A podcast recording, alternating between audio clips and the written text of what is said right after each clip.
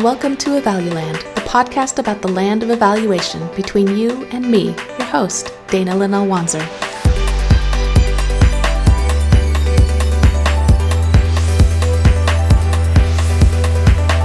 This is the show where we interview people about any and all things evaluation related.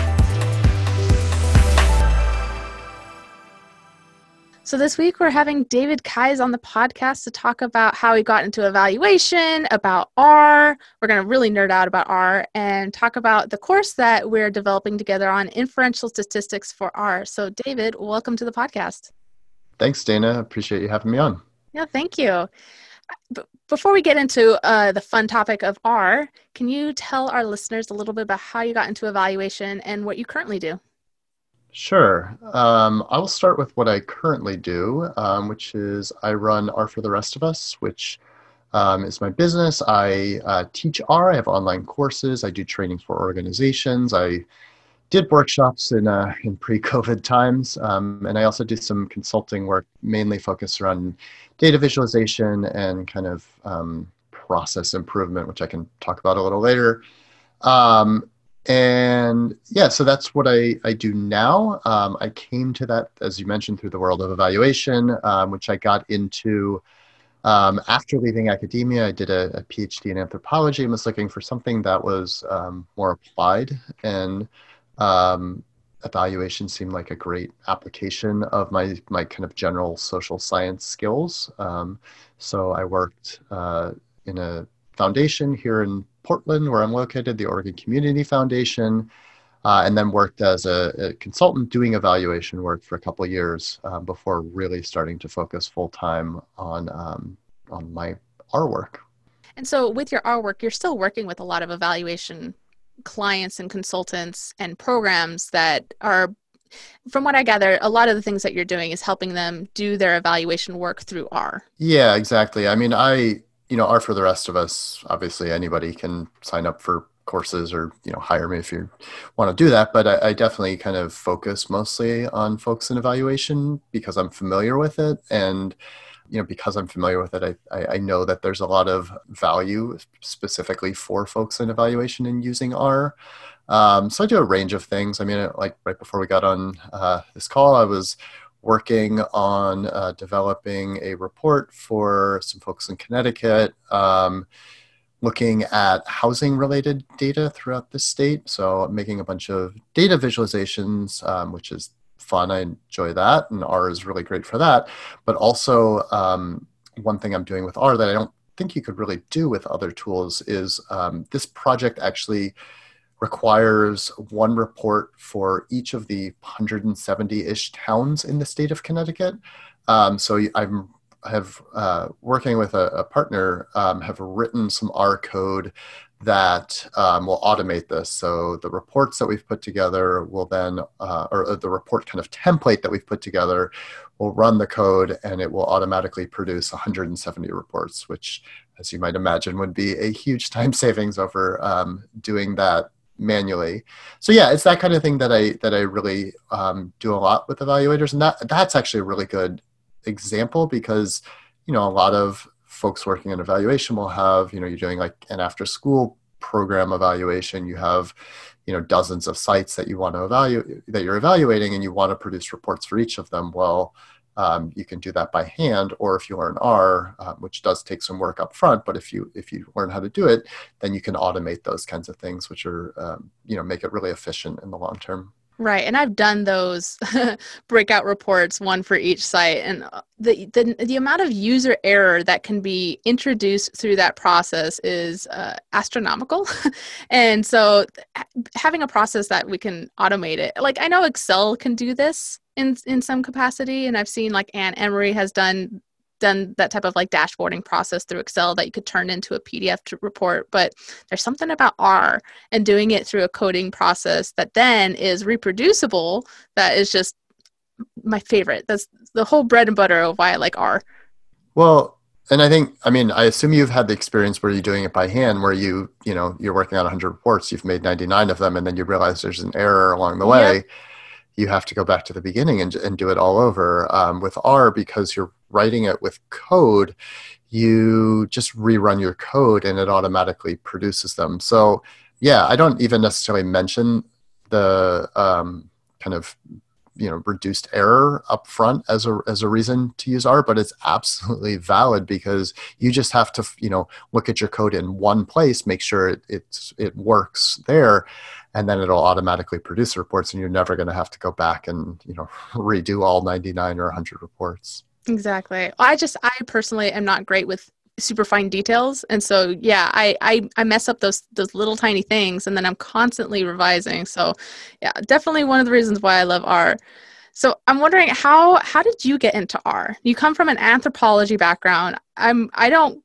i don't know much about anthropology but i get the sense that they don't do do they do much in the way of statistical analysis and stuff like, like how did you get into r yeah, um, I know it's a it's not a uh, a normal quote unquote normal path to R. Um, anthropology is the most qualitative of the social sciences. Um, I did not have any formal quantitative training in grad school.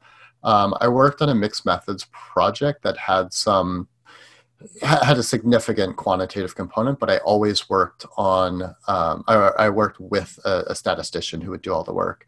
Who, by the way, I remembered when I started using R was using R back, you know, ten years ago or whatever it was. So I got into R because w- when I was working as a consultant doing evaluation work, the, the main client that I was working with didn't care what tools I used. She just wanted me to, you know, do the analysis, do the reports. And I was at that time just doing everything in Excel, which is, you know, I know is pretty common. I wasn't doing any hardcore statistical work. I still I still don't do any of that to be honest. And I just got frustrated with Excel. Um, I don't know how many times, you know, just like trying to like move the label this way and that way. And then um, it just felt like tons of like manual work, pointing and clicking. I had heard about R, um, wanted to learn it. And so um, just taught myself, um, which I don't actually recommend.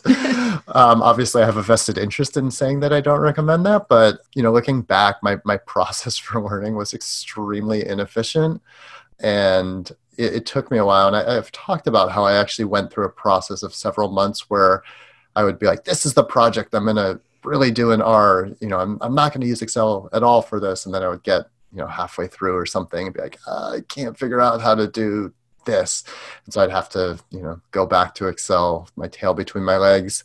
But yeah, eventually I learned, and in particular, it was learning about. Um, I know we're not going to go into tons of details, but what's known as the tidyverse, which is kind of one approach to using R and the, the approach that I teach now, and I think is by far the most user friendly. And that enabled me to uh, to really have it click. And yeah, I just kind of have have gone from there. And I like it because I feel like I think with Excel, I felt like I was just kind of doing the same thing over and over and over. Um, and with R, I feel like I'm always learning something new. Mm. Not to disparage Excel, I know there are ways you can continue to learn, but I feel like I'm always learning something new now, which I really enjoy. Yeah, I think the tidyverse is also one thing that really was one of the. Once I learned that, then I could really get into R before I'd been trying to just figure things out. And I think the Tidyverse just provides like a really good structure for getting started that base R, I think it does, but just the way the different packages in Tidyverse are laid out are just really helpful. I'd also say that I think we're in a heyday of this is the best time to be learning R. Definitely. You know, we learned, you know, last five years or so, the two of us, I'm guessing, um, mm-hmm. and then people learning a decade or more ago. Uh, I don't quite know how anybody did that unless you're just like, I don't, I don't even know. I, I don't think I could have ever started in R when it was in the early stages. Yeah.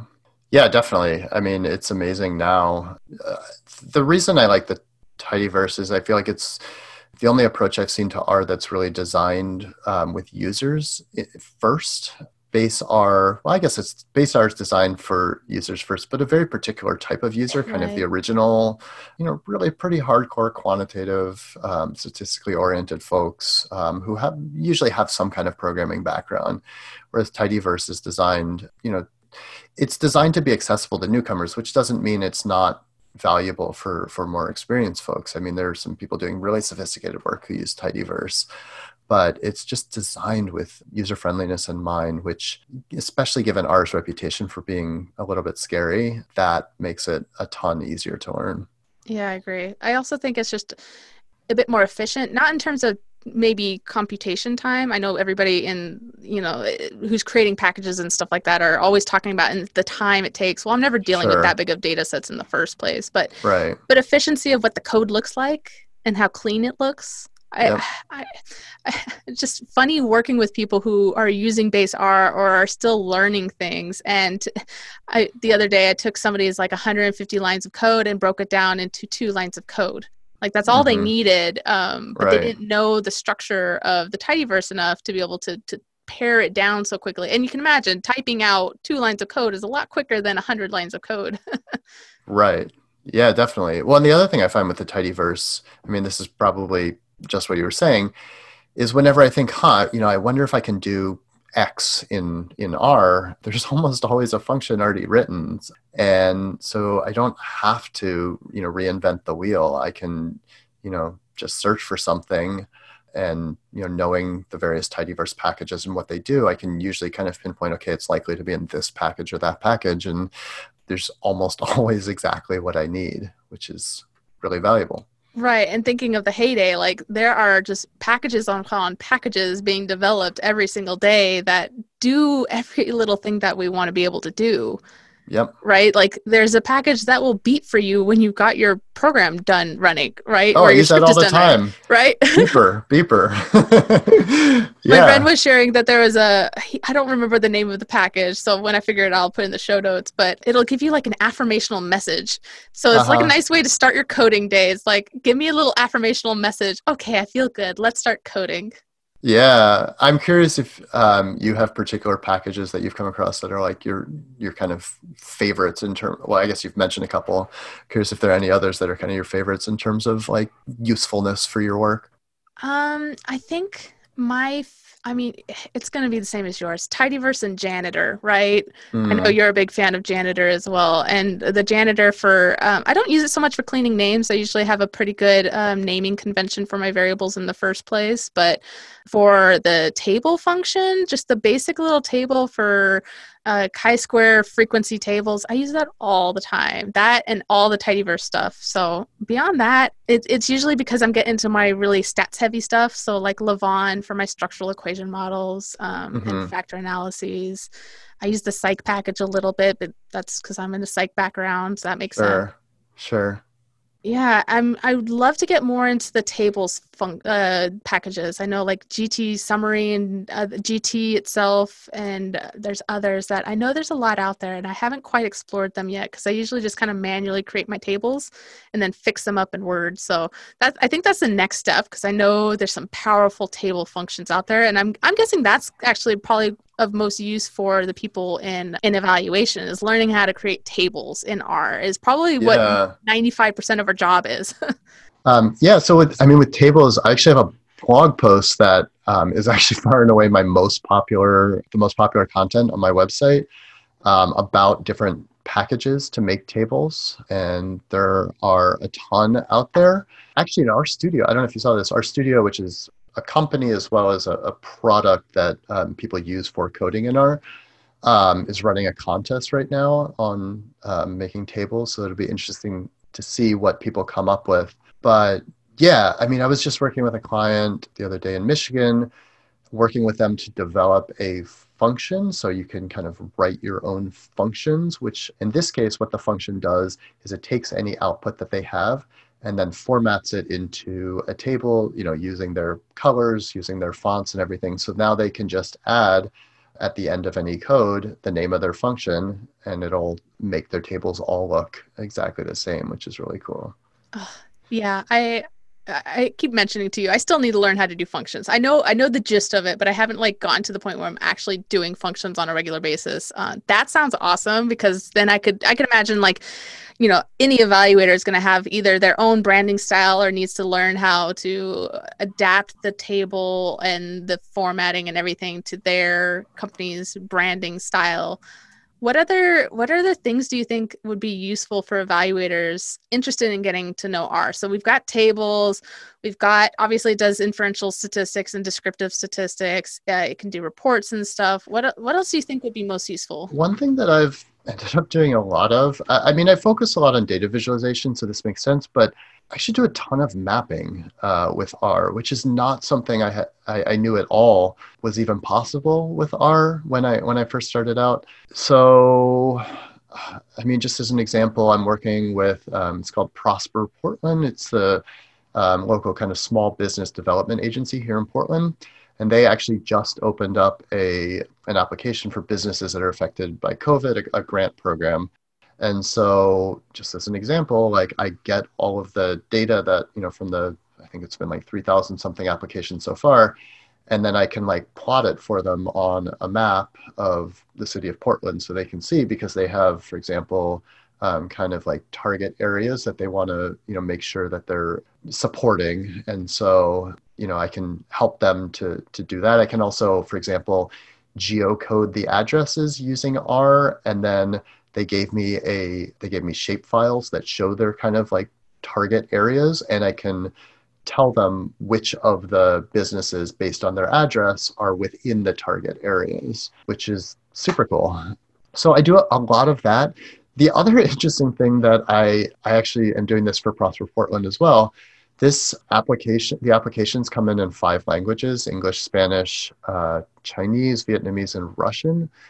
So one of the most of the questions are you know closed response and those we can just fairly straightforwardly translate into english but then there are a bunch of open-ended responses well, what do you do with those and you know i think about evaluators who are doing evaluations where you're working with multilingual populations i am actually using a package for automatically translating text. So it uses the Google Translate API. So in other words, the same thing if you go to Google Translate and type in, you know, how are you and and translate the Spanish and it spits back como estás.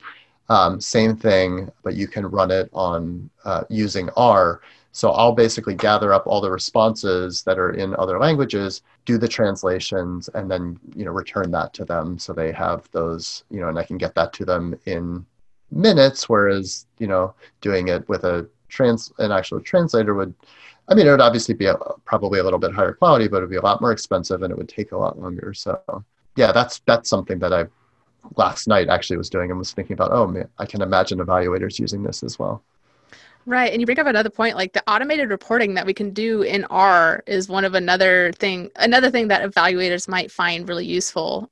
I was working with um, a, a, previous person uh, working as their evaluation consultant for their evaluation firm, and we when we figured out how to do automated reporting, I remember he was like, "Oh, we can't tell them how quick we can actually do this. Tell them we can do this in like a 48-hour turnaround. That'll get them really excited, but also give us a little bit of space and not make them like start expecting everything in that quick right. of a turnaround. Because really, we could, we could literally right. have them collect all the data and get a report out minutes later. Yep. Yeah, definitely. I, um, I've done that kind of thing I actually set it up. Um, it's actually for the same Prosper Portland for a previous grant program they had, where their application data was going into a Google Sheet, and I wrote some code so that it would automatically every morning at like 7 a.m. go in, download all the applications, create a summary report of you know how many applications came in, different things about them, and then like and then emailed it um, to them. So when they got to their desk that morning, they had a report.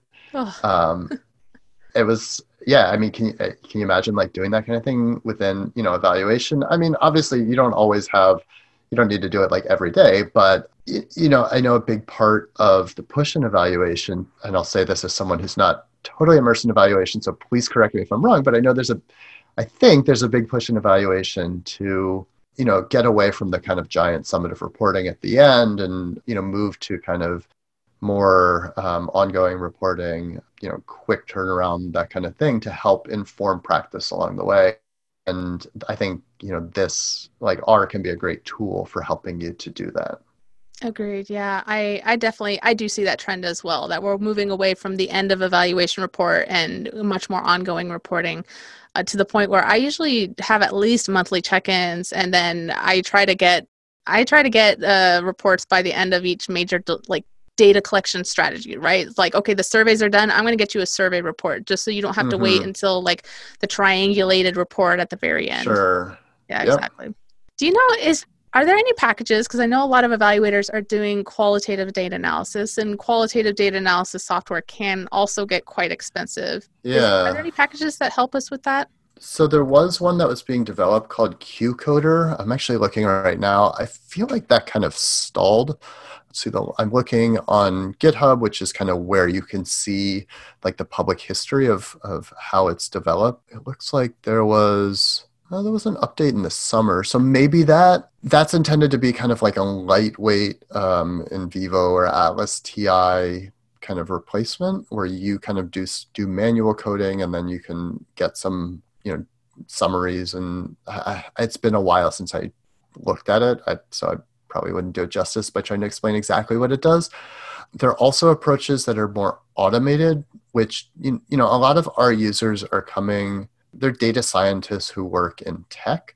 So they're doing things like you know they have like thousands and thousands of customer surveys say like huge amounts of data there's just no way you're going to go through and code that by hand.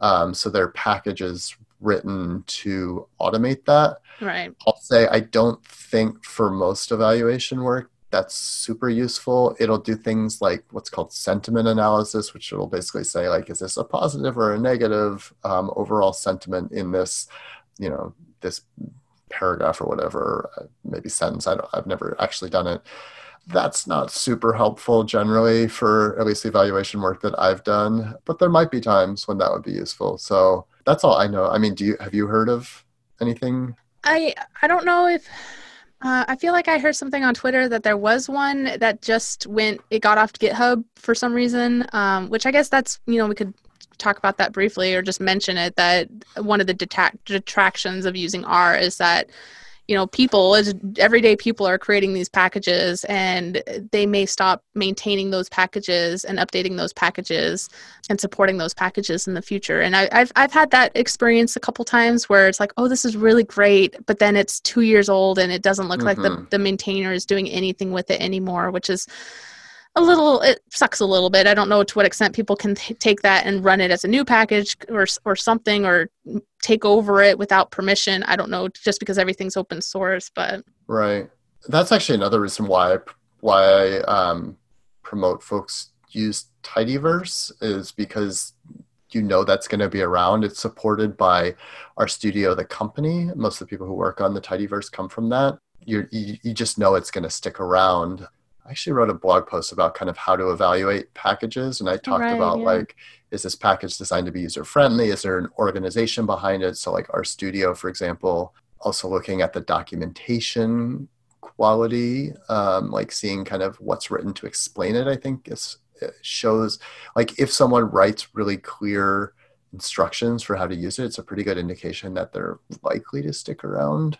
So, yeah, it's it can be disappointing. Like I've had high hopes for this QCoder, but I just haven't heard anything about it for a while. So yeah, it can be disappointing if a package you're into seems to stall. But you know, sort of the nature of open source things come like tons of things come but then also things go away so right which hopefully the things that stick around are things that get higher and higher quality at least so exactly exactly so you provided some questions at the bottom for me but i'm going to ask you one to yourself first so how do you respond to somebody who says some version of learning R is hard? I'd rather just stick with my current tools. Yeah, so first of all, I actually try intentionally not to be that person who's like, well, if you don't use R, you're this or that. Like, I, I really don't like that attitude.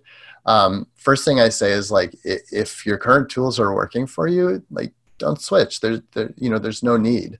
I think there are the, the main reason I would say you should consider learning R is that there are things that you can do with R that you can't do with your current tools that make your life more efficient in the long run. And it has to be more efficient in the long run because like it is hard learning up front. So, you know, that automated reporting thing that we were talking about and being able to produce 170 reports automatically, that's just not something I could ever do with Excel. Um, I don't think it's possible to the degree that you can automate it in R.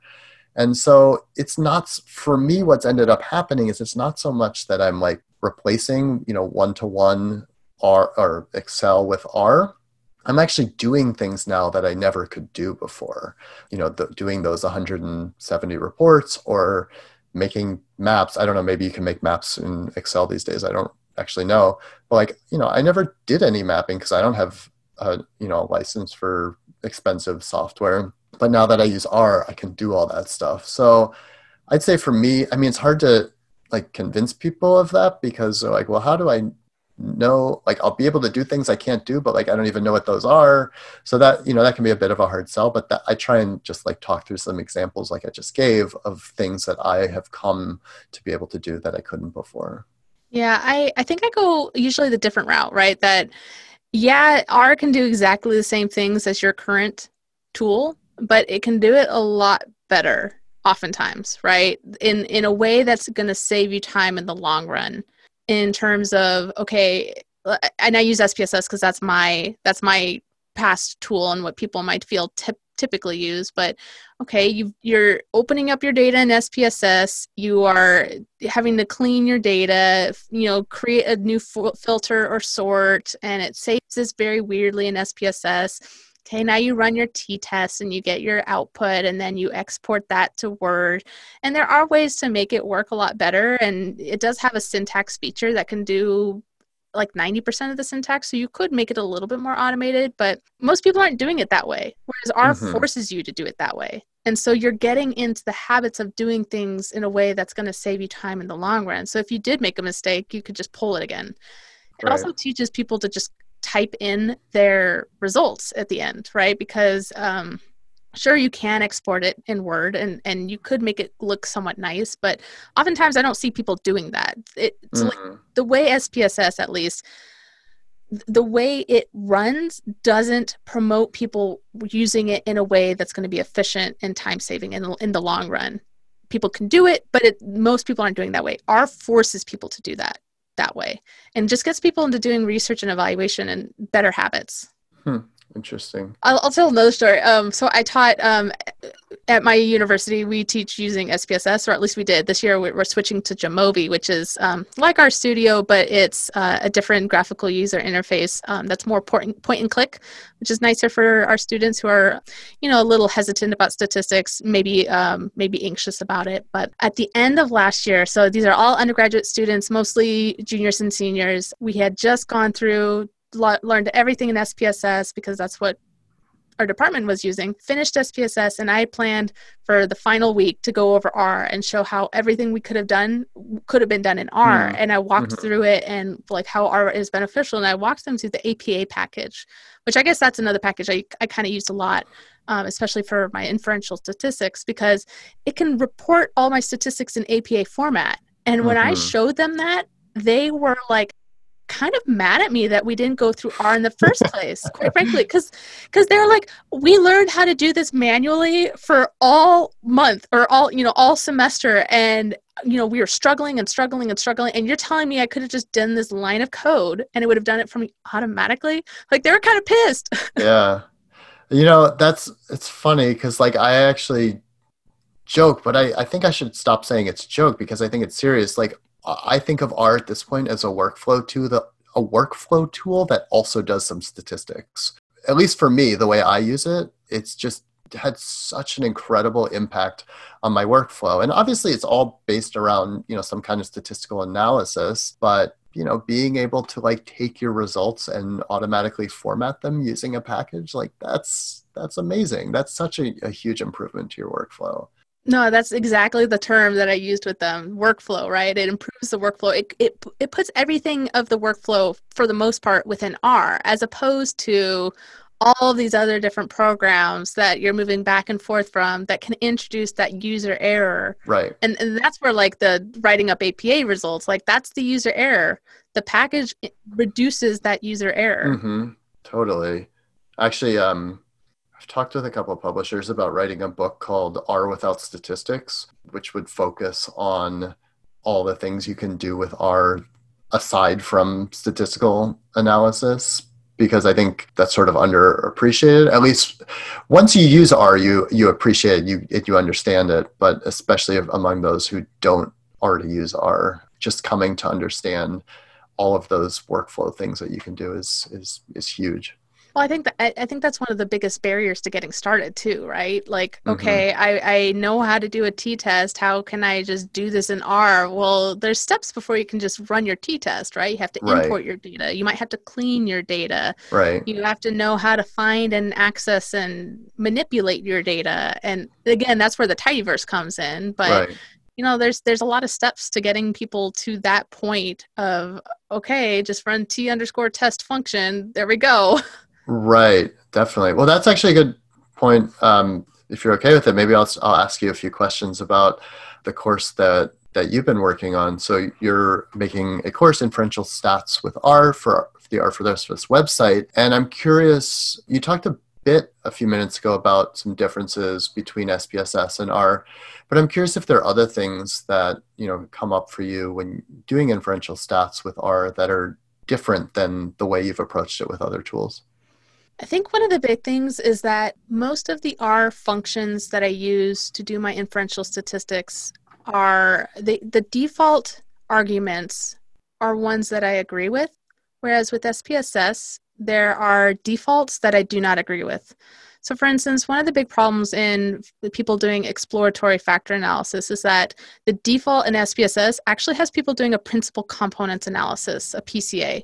And a lot of people think erroneously that a PCA is an EFA. And I know I'm getting a little jargony right here, but just, mm-hmm. just to say that like the default in SPSS for an exploratory factor analysis is not even to do an exploratory factor analysis. It's a completely different method mm. um, and different interpretation. Um, and so people erroneously just stick with the defaults, report them, and it's like, well, you didn't think critically about what you just did. And I think R in the way that um, the many of the defaults are set up, but also what it forces you to set as arguments helps people to think a little bit more critically about what are they doing and why. Huh. That's interesting. You know, I actually had that same experience um, with data visualization where learning to do data visualization in R, there's a whole kind of um, theory behind the main visualization package, which is called ggplot. Um, the theory is called the grammar of graphics, which is the GG in ggplot. And basically, I ended up having to like think more deeply about like why I was visualizing things in a certain way and you know what I was choosing to represent this or that in ways I hadn't with Excel because with Excel it was like well I just like choose a graph type and then like you know change some colors add some text. I didn't I never really thought about it more deeply. And it sounds like what you're saying is with R in inferential stats like it's really forcing you to think through not just the mechanics of how you do your analysis but also like why you're doing it um, to, to enable you to think more deeply about the results that you get in the end. Are there any particularities? I, I, guess you just mentioned one actually in terms of inferential stats to keep in mind when you're using R to do inferential statistical work? Oh, yeah, there's a couple. Um, well, for one, I think most people, and when we were creating the course, um, I was too, default to the base R statistics package. So it's stats in R. It's it comes with your R installation. So I think that's why a lot of people use it. But it's not tidyverse friendly. So that whole we had to add in like data equals dot um, when you're using right. within the tidyverse. That you know that was a little quirk that realized oh there's another like another package rstatix that works a lot better. So that that was a little quirk, you know, that until we found something that was more tidyverse friendly. Another little one that I I appreciate though because again it goes back to the defaults thing. So in SPSS for one, um, when you do an independent t-test, it will give you two lines of, of output. One for the um, the variances are assumed to be equal, and one for the variances are not assumed to be equal. R will automatically assume that your variances are not equal. You have to specify above that, like like the default is it's set to false. If you want to set it to true, then you have to specify that. And you know, based on what I know from like taking courses with Daniel Lakens, who has a great uh, MOOC on um, improving your uh, improving your statistical inference, I think is what it's called. Like we should just be assuming that they're not equal always because if they are equal and we assume that they're not we're going to get pretty much the same exact results otherwise. So this is goes back to the defaults right? That so but a lot of people uh, when they're first doing it they're like oh why does my degrees of freedom look a little funky right here? Because there's decibels. It's like because you're using a different it, you're using the welch's t-test not the the student's t-test. Interesting. Is there anything else you want to say in terms of workflow? I feel like you sort of talked about that with the apa yeah. So I think one nice thing is when you start pairing R with things like purrr for mapping and stuff. Um, not ma- I, a different type of mapping, right? Not like geospatial mapping. purrr functions and stuff like that. And the way R works is that oftentimes you can run with one or two lines of code a lot of different statistics simultaneously whereas in spss like if you want to run multiple linear regressions you're going to have to run them one at a time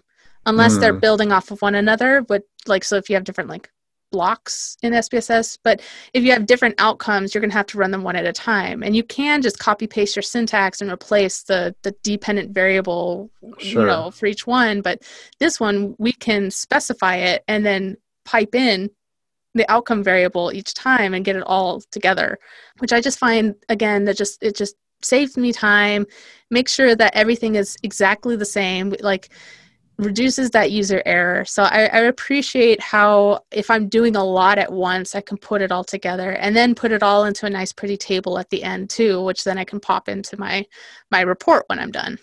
Mm-hmm. cool. Or even if you're doing it in R Markdown just produce your report and export that. Right. Yeah. Well, and I guess I could plug a little bit like uh, the I think it's called papaja. At least that's how I pronounce it. Um, it's uh-huh. one of uh-huh. my favorite packages now. For um, so papaja stands for Preparing APA Journal Articles, and I my last article that will hopefully eventually come out. It's been it's been on hold for a while for a variety of reasons, but hopefully coming out soon. Was written entirely in R. I did the oh, entire cool. manuscript, citations and all, tables and everything, all the inline like chi-square and t-test results. All of that was in R. So yeah, I did have to just uh, knit the dark document and then send it in.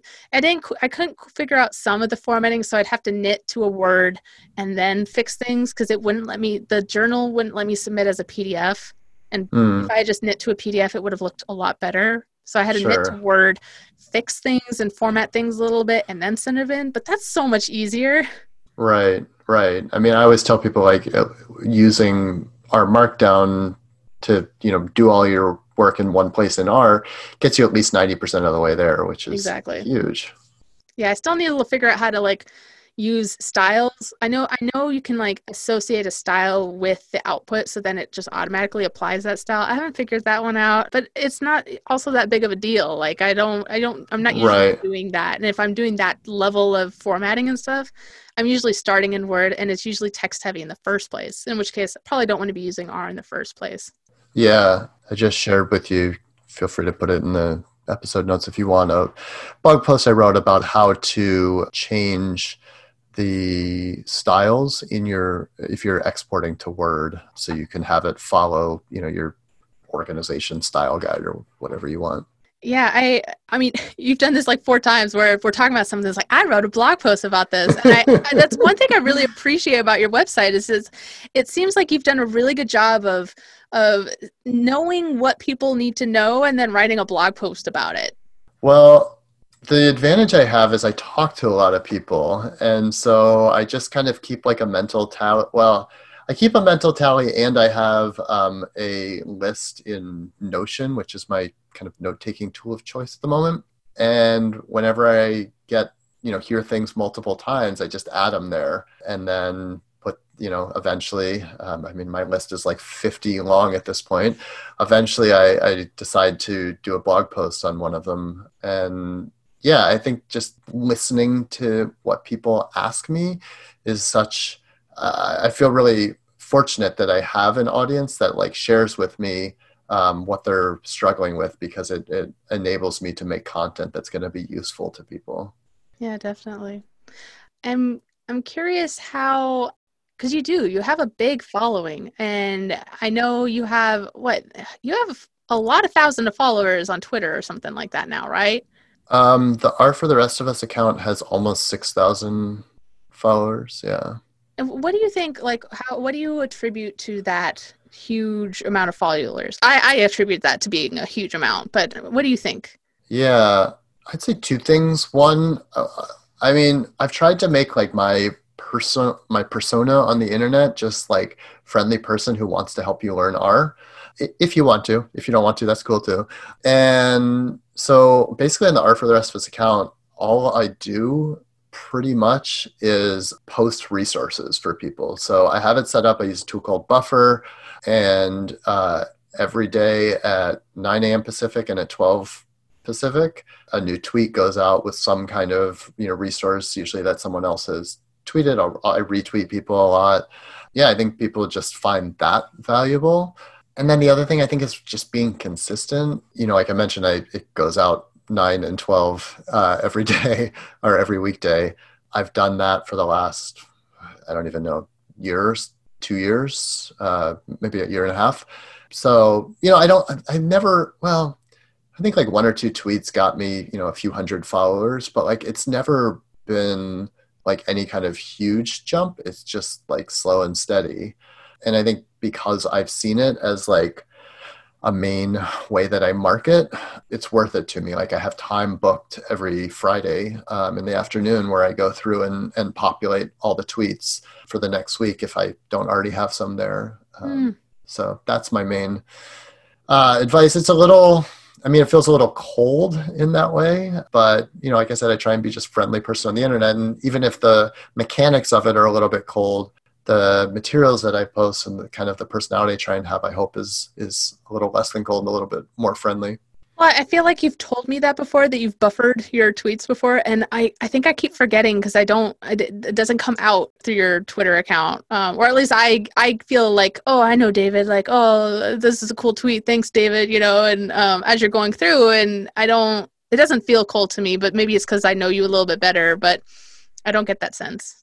Well, the other thing is I try and write in my own voice. I never, I always use the um, first person singular. I always say I. I never say we for my business um, because it, well, it's basically just me. I work with obviously like with you making a course, and I have um, Thomas, a, a, contractor who I work with on consulting projects. But I, I, I want it to be an individual because I think people are also more likely to respond to an individual than you know a just a boring kind of corporate entity. Mm. So that's another thing that I've tried to do, even though, you know, I mean, I have my own Twitter account, like just my personal one, which is separate from the business account. But like I said, even from the business account, I want people to know that it's literally just me because I think that resonates more with people. No, that makes sense. I'm always a little hesitant to follow and respond to accounts that are from organizations because I don't quite know who's behind them or who's running yeah. the account. And so when I've had people like D- like companies DM me and they're like, "By the way, this is so and so from the company." It's like, "Oh, that's cool. I had no idea who's running this account. It's nice to know it was you this whole time." Right. no idea though. Yep. Yeah, definitely. Yeah. You know, the other thing I've thought about doing, I need to work on. It's on my to-do list. I want to ironically i've done a bad job of marketing with the twitter account. Maybe that's why it's successful. Um, i don't i don't actually do a ton of like talking about uh, you know like my courses or like i have done a little bit of tweeting about your course but i need to do more of that. And so i'm actually writing an r package that will automate that tweeting. So like again it'll well it'll probably be like twice a week. It'll post some like promotional content and you know twice a week it'll post like like retweet like repost uh, a blog post that I've written or something like that.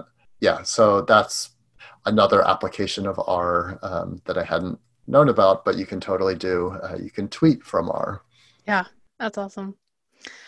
I, so I think we're getting into conversation that for people who are doing like independent consulting who might be interested in you know maybe getting their own courses get like getting started who are blogging who have their own websites or something. Like a lot of this conversation is relevant to that um, and i have questions for you. And i know at the beginning we uh, before we started recording we were talking about uh, mailing lists and all this stuff. And i'm curious uh, and you did you did also talk about buffer and your twitter uh, yeah for running your twitter and notion for capturing ideas. Are there any other things that you use in your work like your your workflow that helps you with your consulting, independent consulting side of business? Uh, like any other tools? Tools, processes, thoughts. Yeah. Um, I used to do Todoist, which you recommended to me. Yeah. Um, it's a good, I think for, it, it might not, well, they do have a business um, version as well for, for single individuals. I have, I've used like every to do application out there. And this is definitely the one that I have most, I found most valuable. Um, well, they have so boards really now, helpful. which I'm so happy about. Yeah, yeah. So that's really good. What else? Oh, I just signed up for this service called SavvyCal, which is like uh, Calendly, Calendly, however you pronounce Calendly? that one. I don't know. Calendly, yeah, that's probably how you more likely how you pronounce it. um, uh, there's some things I don't like about Calendly. Specifically with SavvyCal, it allows the person you're scheduling a meeting with to overlay their calendar on top of your calendar, so you don't have to like have them like flip back and forth all the time. Um, so I've started using that. Actually, you haven't in our correspondence you haven't seen it because I literally started using it earlier this week. Oh, nice. um, yeah, I use. I, I mean, I do data visualization. I actually use Figma a lot, which is like a think of it as like Microsoft Paint on steroids. Um, oh. I use that for like prototyping, like draw, like base. I'll start by drawing with my hand and then use that for drawing. Um, you have like, a Mac, don't you? Yeah, Is it's available. Um, it's available. It's actually available in the browser. You can oh, use it in the better. browser. Yeah, yeah. Those are, I think, the main things. I mean, then just boring like accounting stuff. Like I use QuickBooks. Um, Yeah, those are the the I'd say the well, main actually, kind of at one point you used Bonsai. So how'd you get from Bonsai away from that? Because you got me into Bonsai as well when I was doing more independent consulting. You've probably realized that I am always looking for like new tools. Um, I think this so is why we're friends because I'm like always the same way, yeah, looking for new things. totally. So I don't remember now what the limitation was, but there was something with Bonsai that wasn't working as I kind of scaled my business up. Oh, you know what? It, wait, bonsai. I don't. I don't remember. I think it's the number so of uh, invoices you could send out in a year or something. Something like that. But I was on a paid account. Um, oh.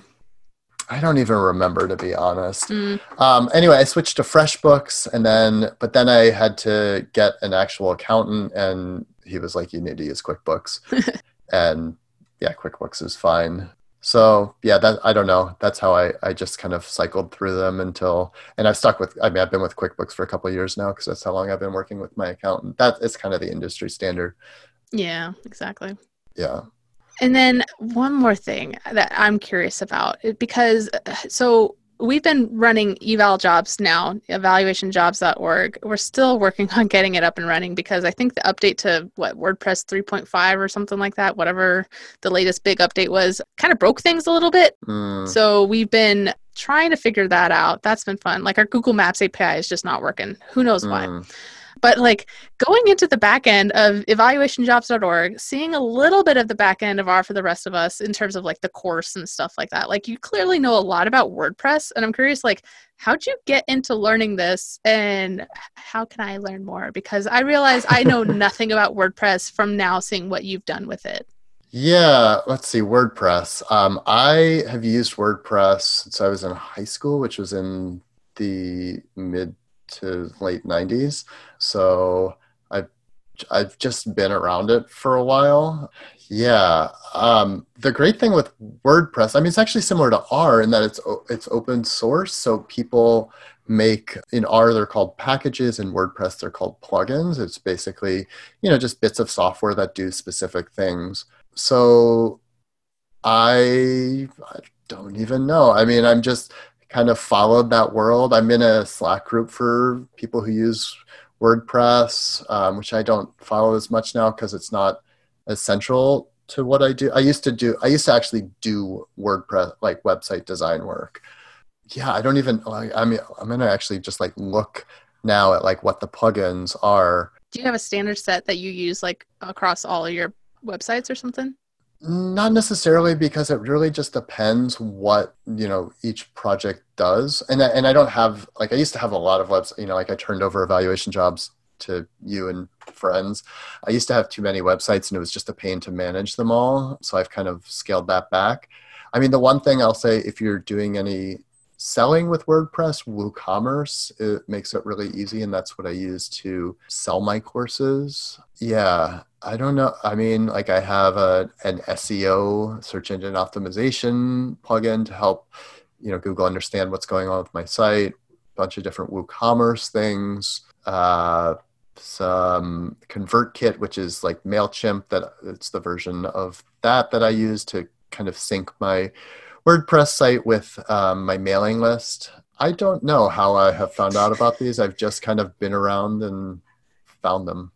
That makes sense. I'm curious. Would maybe and maybe you don't know the answer to this because you don't know the answer to the other question. But would you recommend people who are interested in starting their own website? Like, okay, I've got a website, or well, maybe not use me as an example because I know a little bit about WordPress. But if anybody knows nothing about WordPress, would you recommend they use that or something more user friendly? Like, what is what is it like? Square something Square? Squarespace. Yeah. Um, I would actually recommend Squarespace at this point. Like having done. Uh, a decent amount of website design work and then turning it over to clients and seeing them struggle at times. Like us. Uh, yeah, I think Squares, Squarespace is limited, you know, in terms of, I mean, it's pretty robust from what I understand. And I'll caveat this by saying I've never actually used Squarespace, but you know, there are things you can do. WordPress gives you a lot more flexibility because it's open source, because there are tons of plugins, um, things that you couldn't necessarily do with Squarespace but most of that stuff if someone is you know if the wordpress stuff is a bit scary they're probably not going to end up doing those complicated things anyway right. i mean hmm. as an example like with my courses i have it set up so that there's one price for folks in rich countries and then a separate price for those courses for folks in other parts of the world and i don't know how to like code that but i you know just use a plugin that allows you to do variable pricing based on the location of the visitor to your website and you know it's that type of flexibility that i have using wordpress that i don't imagine you could do on something like mm-hmm. squarespace mm-hmm. but you know that's a very particular need that most people aren't going to have right. so yeah i would sense. probably recommend squarespace or something like that cool Okay, uh, so a minor logistical thing, just because I'm curious. Do you recommend reg- like updating plugins and WordPress regularly as as as updates come out? Yeah, um, okay. it, I used to. It used to be scarier.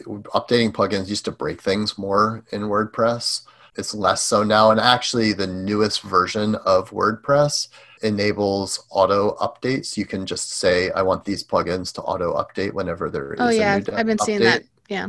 Yeah, I do recommend it because the biggest security risk running WordPress, which is also like a downside to WordPress, you have, I've, I've just you get your sites hacked sometimes. Um, mm. It doesn't happen a lot, but it does sometimes happen. You'd be like, why? Why does anyone care about? Like, I run uh, the Oregon Program Evaluators Network website that got hacked. It's like, why would anybody oh. care about that? But I don't know. People do. They want to just take it over so they can like send out spam from your website or something like that. Well, don't they also want you to then pay to get it back? Like hold it yeah, hostage? Yeah, th- this at least wasn't that type of situation. Mm. I-, I don't even know what it, what the what was going on with the hacking, but so anyway, for that reason, I would definitely recommend keeping things uh, up to date. Thank you. I appreciate that. Yeah. So I want to end by, you know, talking about the course a little bit, but do you have any other things that you want to talk about in terms of R, getting, you know, running websites, independent consulting? Well, maybe we'll talk about this, but I guess the other big kind of like plugin that I use with WordPress is LearnDash, which is the plugin that kind of manages the course content. And, you know, that's definitely an option for folks. Like you mentioned before, you know, maybe someone has a blog, has a website, and they're thinking about putting together a course. If you do want to build it on WordPress, I think LearnDash is the best. I looked into them all when I started doing this, and it seemed like the best. That said, kind of similarly, if LearnDash is fairly involved. So for a lot of people, I think the best approach is to do something like Teachable, which is mm-hmm. like an mm-hmm. all all in one built in platform for developing your own course. That's actually what Ann Emery uses. Right. And a lot of people use it because I'm a bit more technical and have experience with WordPress. I just wanted to do it on my own site. But yeah, for most people, if you're thinking about doing it, I would look for something like Teachable to do it. Yeah, Thanks. Yeah, that's helpful because uh, I was just planning on using Teachable. It's nice to know that that's there, and I I got to see a bit of that back that back end, um, you know, helping develop the the course for the inferential statistics course. But uh, I think this is just a basic plug for everybody listening just to think about the things you know obviously these this, the episodes this month have been very focused on um, you know independent teaching um, through professional development courses, uh, kind of work on your own pace type courses, both from Ann and from David. So, thinking like how you could start your own course, particularly now that we're in COVID times and you may or may not have more or less time on your hands. But I mean, I don't know about you, but a lot of people I know are feeling a little bit more um, worried about financial places right now. Um, you know, I the institution I'm at is going through budget cuts. I'm the most recent hire. I d- I don't sure. think I'm going to get fired, but you never know. Um, sure. So thinking about things like this that can be very in perpetuity, still making you money without doing any additional work is it's a nice uh, nice to know it's there. Yeah, and the one thing I'll say on that is I think aside from any tools, I think the most important thing if you're starting out and thinking about trying to build something is to find a niche. It's counterintuitive because you think like, oh, I want to, you know, offer a course that's useful for as many people as possible. The problem is if your niche is too broad, um, then it doesn't really resonate. Like as an example, I used to try to get people to hire me to build interactive visualizations, which is, you know, pretty broad. I mean, I, I, focus on trying to get people in evaluation to do that more as opposed to just kind of like static, typically PDF based reporting. It didn't really resonate enough. And I think looking back, it was a little bit too broad. Um, whereas now, you know, my business is very focused. Um, it's like I just do R. People have asked me, like, oh, are you going to expand to like Python or I don't know, some other language? I'm like, the business is called R for the rest of us. no. uh, um, but that's that's actually I think like why it's resonated more is it's like I'm focused both on R as well as not just R like R for a particular type of person. And I think of it specifically as like R for people who are who want to learn R but are afraid. Mm-hmm. Um, and you know that like if you're just hearing that you might be like that's like a really narrow niche. Like are there really that many people? And the and the answer is yes. Like there are. It's a big world out there and it's much better to have um, you know a smaller niche that you're going to really resonate with as opposed to trying to go too broad um, and just having your your work fall flat. Yeah and i hopefully the inferential stats course is going to be like that as well. I i definitely teach that way as well. I try to make this as less painful as possible, right? I I find stats fun, um, but I don't want it to be this chore for people to learn how to do it. And obviously, I'm not teaching how to do stats. I'm just teaching how to do it in R. But hopefully, it, people it resonates with them that it's like takes that burden off of them of okay, how do I do a t test in R? I know everything else, but how do I do a t test in R? What do I do? Yep. Well, I mean, I'll say by the the signups that we've gotten uh, in the you know week or so since I sent out the email announcing it. It's it's done really well, and I think it is you know resonating with people. And I think the thing I, I like about the course is like exactly what you just said that you're not. Tr- you, we have a like when we were developing it, we came up with a very specific persona of right. like who would want to take it. And like you said, you know, you're not trying to teach people stats. Like if you need to learn the stats, like cool, there's some great resources out there. Go do that when you're ready to come back um, and or if you already know the stats and like you're using SPSS and you want to transition to R, this is the course that will help you to do that. And that's a very that that's that's pretty niche, but I think that's why it's resonating with people. Right. Well, and I think it's also a good build off of some of your more foundational courses as well, right? Because I reference the tidyverse a lot. And so people are going to have to know how to use the tidyverse at least a little bit. Um, right. They're going to have to have a background and you know feel familiar enough with R. They could probably get in and do everything without much of an understanding of R, but it's going to help a lot if they know more about R, RStudio, and the Tidyverse first. Yeah, definitely. Yeah. And I think the great thing is like all you need is that like basic kind of fundamental understanding and from there like your course will will help people do you know all the kind of like fundamental inferential statistical work that they need to do. And the other thing i'll say i like about the course is like you know there's a lot of i follow the R community online obviously i'm part of it. And you know the people will be talking about like machine learning this and all these like really complicated things. And uh, my understanding is that most people's work looks nothing like that particularly for folks in evaluation you know? Like people want to do a, t-test or an anova or you know like something pretty pretty basic in the end um, and there are it's funny because I think there are more resources at that like high end, like how to do machine learning with R, than there are for people just wanting kind of like the fundamentals of doing inferential statistics in R. So I think your course is nicely positioned to to offer that that fundamental learning to people who want that. Yeah, well, it's been fun putting it together with you. I've, I've, it's been nice to get a little sense of how you run your courses and and the processes you use and your you know your thought the way you think about it and what how you approach the videos. I you know just t- talking about how you record videos and and then edit them was really helpful for me especially now that i'm doing a lot of that on my own for my own uh, you know courses that i teach here at stout. So that was it was been it's been nice good yeah no it was fun working together um, and the cool thing is it, it's totally f- like all the stuff we use to record um, right. was free there are you know, free tools to record yourself. We use one called Streamlabs, which is designed for people who stream online, but you can also just hit record on it and record your videos. And you know, especially in this this era when everyone's at home, like you can actually do a lot uh, with very little. Yeah, definitely. So wrapping up a little bit, I know. So you're a you're a little uh, evaluation adjacent, but I usually end the the podcast by talking about what is something in evaluation that's giving you life right now. Boy, I should have come up with an answer for this. I did. I did prepare you ahead of time with this question. I know. I did a bad job. well, okay. Let's let's broaden it out a little bit. Like, what in R? What what gets you excited? What's coming? Like, what what's giving you life and that's happening in R in the R community? Gosh, I did a bad job. Uh, I think we're both very tired today.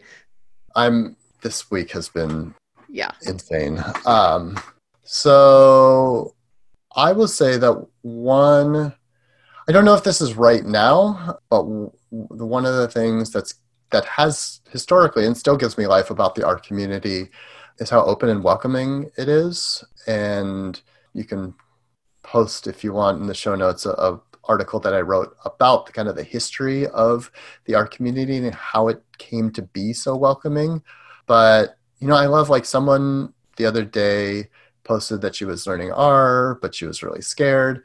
And someone tagged R the R for the rest of us account and, and you know was like, hey David, like he has materials, he can help you. And I just love seeing, you know, how willing to help people are. So like I responded and said, you know, if you have any questions, like I gave her my email, like just write me.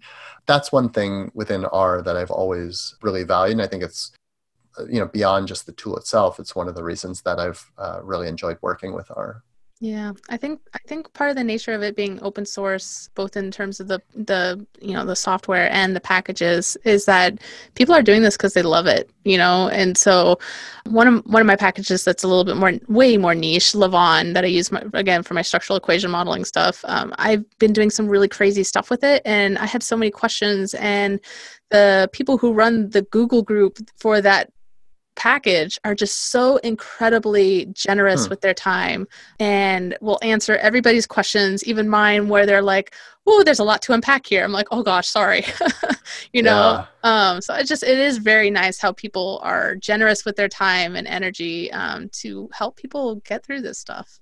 Yeah, absolutely. Um, yeah, that's been really great for me too, and I, it's also especially for people starting out like it's really nice to know that you're not going to be kind of laughed at for asking quote unquote beginner questions. Mm-hmm, exactly. Well david it's been lovely to have you on the podcast. If somebody wants to get in contact with you how can they best find you? Yeah i'm very active on twitter um, probably too active.